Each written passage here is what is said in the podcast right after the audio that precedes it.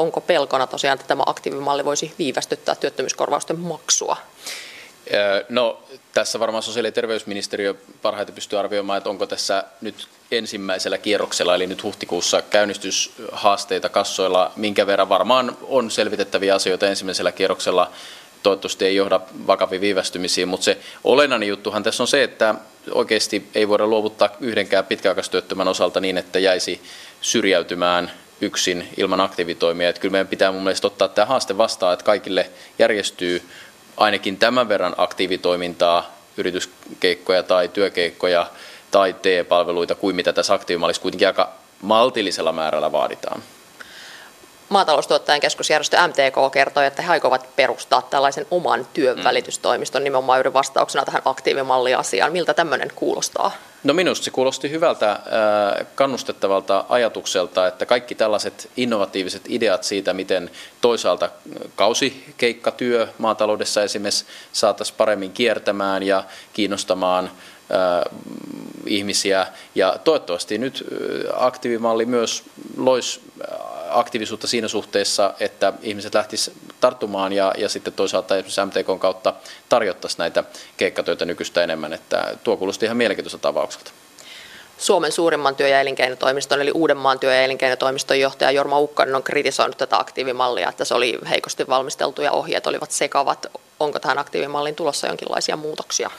No mä itse asiassa Jarmo Ukkosen kanssa kävin Uudenmaan T-toimistossa oikein erikseen tutustumassakin ja hän kyllä myös kehui tätä siltä osin selkeästi, että on tullut huomattavasti enemmän työttömiltä aktivoitumista, ilmoittautumisia kursseille, haastatteluihin. Meillä on valitettavasti ollut sellainen tilanne, että esimerkiksi Uudellamaalla iso osa työttömistä on aikaisemmin jotenkin lannistunut ja jäänyt passiivisuuteen, että tällä nyt osa ainakin heistä saadaan niin kuin liikkeelle. Mutta mut se on tietysti oma asiansa, että olisiko nämä ohjeistukset voinut olla ajoissa paremmin valmiita. Varmasti olisikin. Että, että sitä nyt on viimeistelty tässä maaliskuun aikana ja nyt kaiketi ohjeet on suunnilleen olemassa ja koko ajan tästä sitä kokemusta sitten kertyy.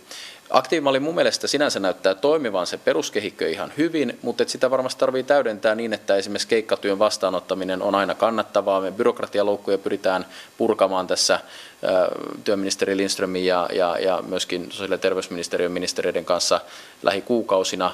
Ja, ja mun mielestä kaikenlaisen aktiivisuuden pitää kannattaa, olla helppoa ja myöskin siihen pitää voida velvoittaa silloin, kun yhteiskunta maksaa näitä tukia. Voiko siis näihin aktiivimallin ohjeisiin tulla jonkinlaisia muutoksia tai tarkennuksia? Viittasitte siihen äsken. Siis varmasti täydennetään näitä erityisesti sanotaan sosiaaliturvan yhteensovituskysymyksiä, että keneltäkään ei pitäisi olla uhkana takaisinperintä sen takia, että lähtee viikoksi aktiivimallin takia tai ilman aktiivimallin takia töihin. Niin kuin tällä hetkellä voi tietysti tilanteessa olla, meidän takaisinperintä on byrokraattista.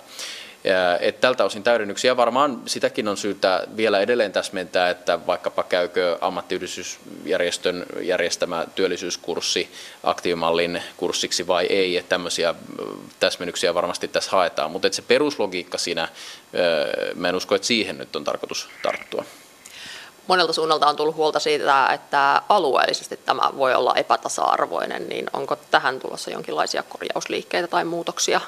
No se on tärkeää, että jokaisessa maakunnassa on TE-toimistolla riittävästi rahaa ja myös ihmisiä järjestämään työttömille näitä kursseja ja, ja työ, tämmöisiä työpalvelukeikkoja heille, jotka ei sitten löydä, löydä tota siinä kuukaudessa muunlaisia tapoja. Mut mun mielestä se ei ole kyllä liikaa vaadittu missään maakunnassa, että jos puhutaan 18 tunnin työskentelystä kolmen kuukauden sisällä semmoisesta keikasta, niin on jokaisessa maakunnassa esimerkiksi maatalouden puitteissa tämmöisiä on, on löydettävissä. Tai 250 euron yrittäjätulosta kolmen kuukauden jaksolla jälleen ei puhuta kovin suuresta vaatimuksesta, tai viiden päivän osallistuminen työllisyyspalvelukurssille. Et nämä vaatimukset on sen verran kuitenkin kohtuullisia, että kyllä näitä pystytään joka puolella maata järjestämään, kun siihen vaan on riittävästi tahtoa. Ja varmasti tarvitaan myös panostuksia, siis rahaa tiettyjen maakuntien TE-palveluihin.